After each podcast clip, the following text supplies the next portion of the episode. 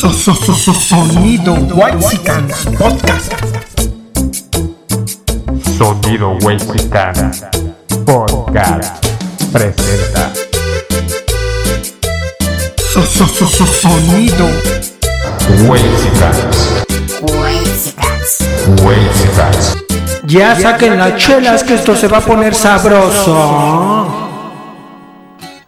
Vámonos. bonito. Todo me parece bonito. Un saludo para el chicharrón. El chicharo de la Morelos. Mi jefe. Bonita la cama. Saludos a la FAD. A ver cuándo nos invitan un brownie o un hot cake. Sagrado to, to, to. Un saludo para la fac de filosofía y letras.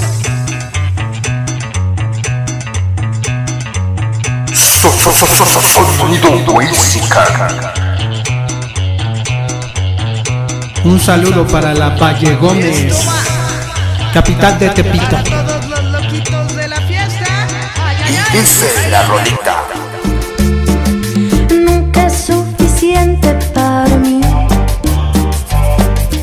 Porque siempre quiero más. A ver, ¿qué es eso, Sila? Quítame eso, quítame eso. Quisiera hacerte más. Sonido Mexicanos,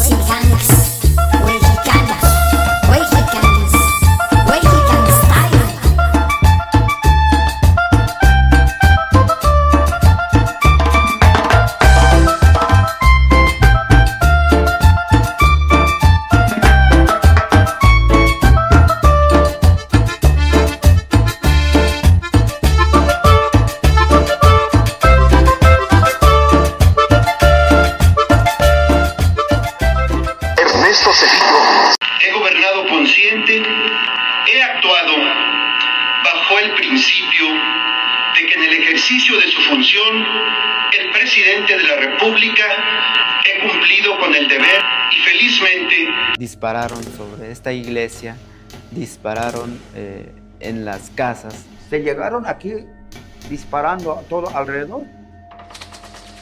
Tuvimos que este, salir en la iglesia a esconder.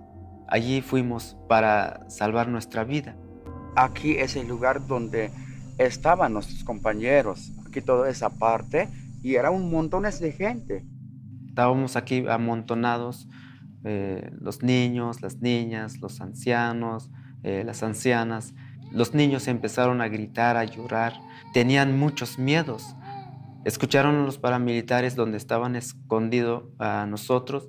Entonces se acercaron a ellos para disparar sobre a la gente. Ahí inició la masacre. Primero empezaron a disparar en la ermita Sí, y luego ya vinieron. vinieron aquí porque le dieron cuenta que aquí estaban cerca los, los, los compañeros, ¿no? Entonces empezaron a balasear, lluvias de balas aquí.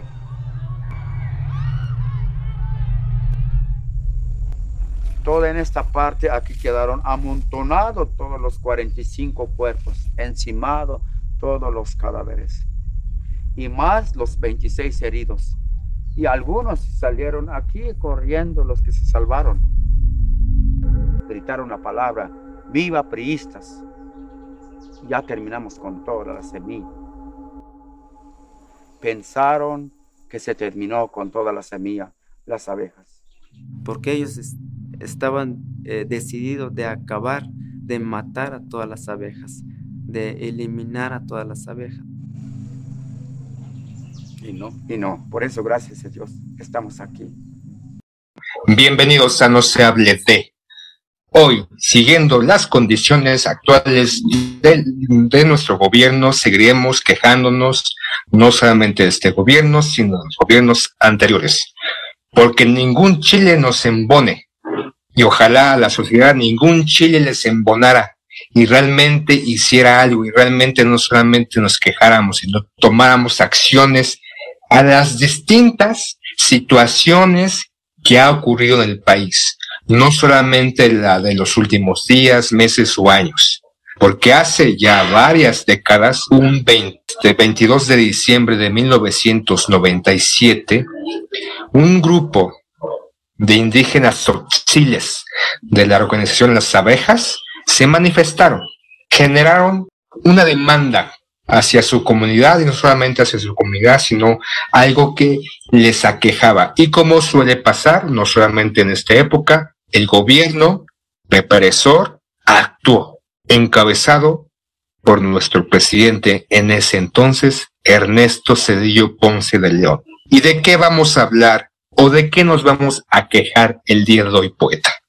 Pero vamos a hablar de Acteal, parece serial, ¿no? Ya esta, esta tercera entrega, ¿no? Ya hablamos de Ayotzinapan, Salvador Atenco y pues ahora este episodio por el que no hay gente en la cárcel, ¿no? Bueno, sí hubo algunos en la cárcel, luego los sacaron. Ya, estoy enojado. Luego metieron a otros, se dieron cuenta que solamente eran chivos expiatorios, pero pues el asunto es que en un mundo en donde no había redes sociales ni una comunicación tan dinámica como esta, parece pues un- una especie de chiste de mal gusto el asunto de que el propio Ricardo Rocha, este reportero tanto curioso, ¿no? De nuestro país, un tipo que, que nació, me parece que en Tepito, ¿no? Y que se hizo popular siendo muy joven, pues entrevistó a, a las personas que, que pertenecían a esta, a esta organización de las abejas, que pues era, era una organización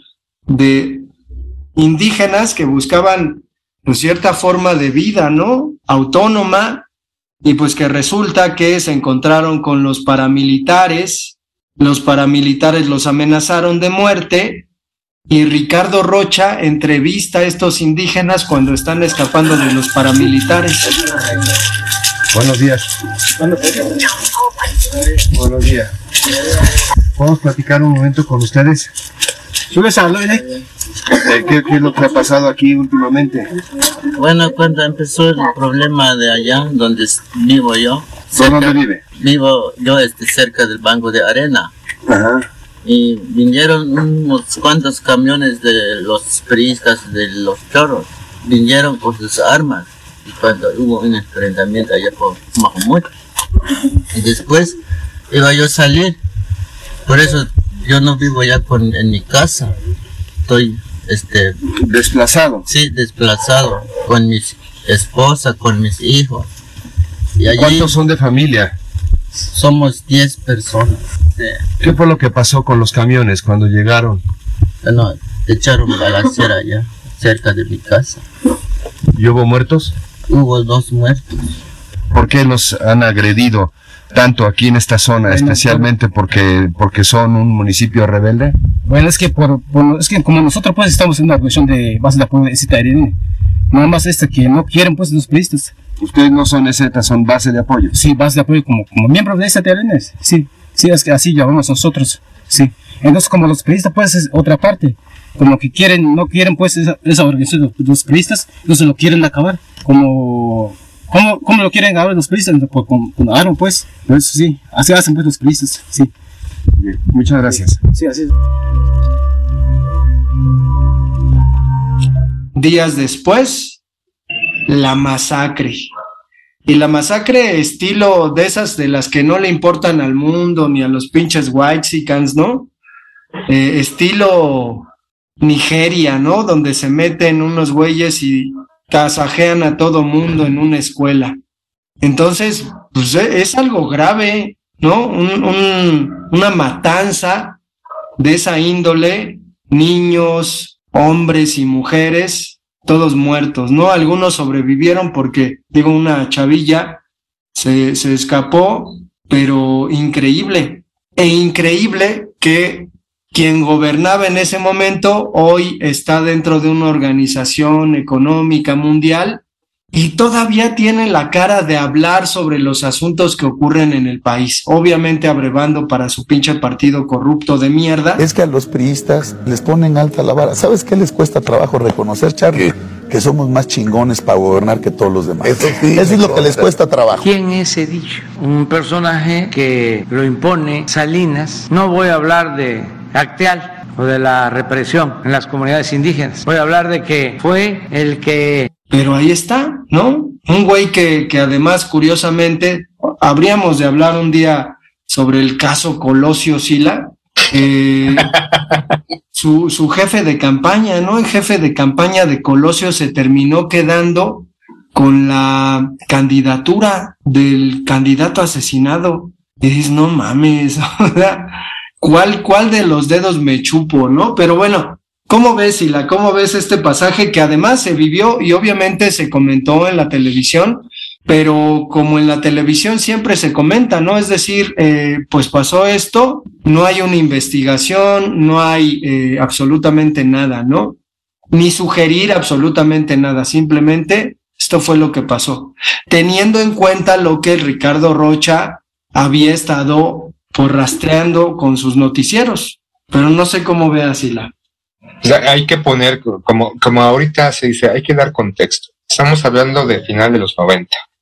Ya tenía tiempo el surgimiento del Ejército Zapatista de Liberación Nacional, que para el gobierno era una imagen o un grupo pues que atentaba contra la seguridad nacional. Incluso este, les ponían nexos con el narcotráfico y que querían dar un golpe de Estado o que querían separarse del Estado de Chiapas, ¿no? Buscaban separarse de, de México. Había pasado lo de Colosio, Cedillo, presidente de este hermoso país, los noticieros, pues abordando un poco el tema y como suele pasar, nosotros como sociedad pasa el tiempo y, y, olvidamos las cosas, ¿no? Pero no podemos olvidar que fueron 45 personas asesinadas, 21 mujeres asesinadas, cuatro de esas 21 mujeres embarazadas, asesinadas, 15 niños y niñas asesinadas, nueve hombres asesinados. Más 26 que fueron heridos. En ese tiempo había cuatro mujeres embarazadas. Le tuvieron que abrir la vientre de, de la mujer. Lo sacaron el bebé y lo despedazaron. Entonces estamos hablando no solamente de que, ay, fue pues este, un pequeño grupo, ¿no? Fue un parte de una comunidad, parte de una organización que estaba peleando sus derechos y en la actualidad, ¿no? Como tú bien dices, los Whitexicans, ¿no? Que están haciendo mucha publicidad en pro de el, el indígena, el indio, el pata rajada, el que se vino a tamborazos del cerro. Entonces, para resignificarlo o darle el empoderamiento hacia, hacia esos grupos, ¿no? Etnias o pobladores mexicanos, así como los blanquitos o los cafecitos, todos somos parte de este hermoso país y que en la actualidad están ahí verborreando y vociferando de esta igualdad, pero pareciera que nada más es lo importante es en este momento sacar pues estos videos chuscos o bonitos en donde estás en un punto, en un lugar, o te vas a meter a Tepito, o te vas a la sierra, o pues este pones en tu video a un morenito o una morenita y ya con eso absolutamente haces todo. Pero lo que pa ha pasado en este país no solamente fue en el 97, 1997, sino ha pasado en muchas ocasiones en este país estos asesinatos, matanzas hacia, hacia grupos indígenas, que este no ha, no ha, sido el último, desafortunadamente ni ha sido el, el, el primero, y como tú bien dices, este, este político, Ernesto, Ernesto Cedillo Ponce de León, junto con Emilio Chaufet, junto con Enrique Cervantes Aguirre, Aguirre, junto con el general Mariano Renán Castillo y junto con otros han sido señalados desde 1997 como parte de estos autores o este pues que tienen algo que ver con todo lo que lo que ha sucedido o lo que sucedió en ese momento. Y fue una matanza, ¿no? Ante la búsqueda de derechos, ante la búsqueda de igualdad, ante la búsqueda de cambio, ¿no? Que, que en la actualidad seguimos proliferando, seguimos protestando, hombres y mujeres, ¿no? Ahorita sí, lo que simplemente ya no solamente son los indígenas o los este, mexicanos nativos o los grupos este, autóctonos o como le quieran poner, sino también son feministas, son esas comunidades LGBTQ+, son los pansexuales, son los de género fluido, o sea, no son, ellos no son los únicos existentes, han pasado desmadres en este pinche país, han pasado miedo en este pinche país y parece que tenemos una maldita memoria de teflón porque todo se nos olvida, no pasa nada, o sea, ya nada más nuestra capacidad de retención son 15 minutos y lo que haya pasado antes de esos 15 minutos no existe porque me vienen a, a pintar otra imagen, otro, pues algo, otro tren, otro algo chusco y se me olvida. Y todo esto se nos sigue olvidando y a fin de cuentas nadie hace nada. Entonces, ya saben, aquí en su podcast favoritos nos gusta quejar. ¡Ay! Pues sí, desafortunadamente al final eh, estos episodios que hemos estado relatando en este podcast pues terminan en, en nada, ¿no? Hasta la indignación tiene amnesia, Sila. Nadie se acuerda, ¿no? Además, pues si son indígenas, ¿no? Dirán, eh, a ellos hay que hacer eh, como la pendeja esa de Xochitl Galvez, ¿no? Que, que los indígenas, pues, pues qué, ¿no? Y quién sabe qué, pero bueno. Pero esta mujer, esa mujer Xochitl Galvez, que es diputada, ¿no? En ese momento. Sí, tiene por años de carrera política. Con vestimenta, Sí, ¿no? sí, Este, sí, sí, de ciertas regiones de la República, ya por eso está en pro de ellos. Le vale madres a esta mujer panista, le viene quedando guanga esa pinche vestido, lo que se van a poner, le importa un carajo, un cacahuate, una mierda, ¿no? Pero ahí estamos todos como pendejos. Ay, no, sí, Xochitl Gálvez como jefa de gobierno. Ay, no, sí, Xochitl Gálvez senadora, sí, sí, chinga madre, porque, porque me siento identificada con ella, porque se pone un huipil, porque se pone una camisa muy bonita, porque se pone una faldita, porque anda con rebozo. Y ese pensamiento pendejo de una sociedad, yo parte de esta pinche sociedad, ¿no? Entonces, pues vale madres, poeta. Y esta indignación, pues queda, ¿no? Se, se queda traspapelada junto con otras indignaciones y estas nuevas indignaciones y estas futuras indignaciones. Ah, pero el 2 de octubre no se olvida, poeta. Podrá pasar lo que sea en este país, pero el 2 de octubre es lo que más prepondera. Sí. Lo demás, al carajo, ¿no? Sí. Porque los estudiantes somos todos UNAM, todos somos poli, y nos indignó esa matanza en Tlatelolco y nos indignó este pues las este la persecución y eso sí nos indigna y vamos a marchar pero estos 45 indígenas como tú bien dices porque son indios no Pues no importa chingar hay, hay un chingo no habemos muchos prietitos unos más otros menos no poeta Pues sí, al final hasta en los libros, ¿no? La del 68, la matanza del 68 aparece. Creo que Acteal también, ¿eh? Creo que ya en algunos libros nuevos de historia de la SEP ya también aparece Acteal.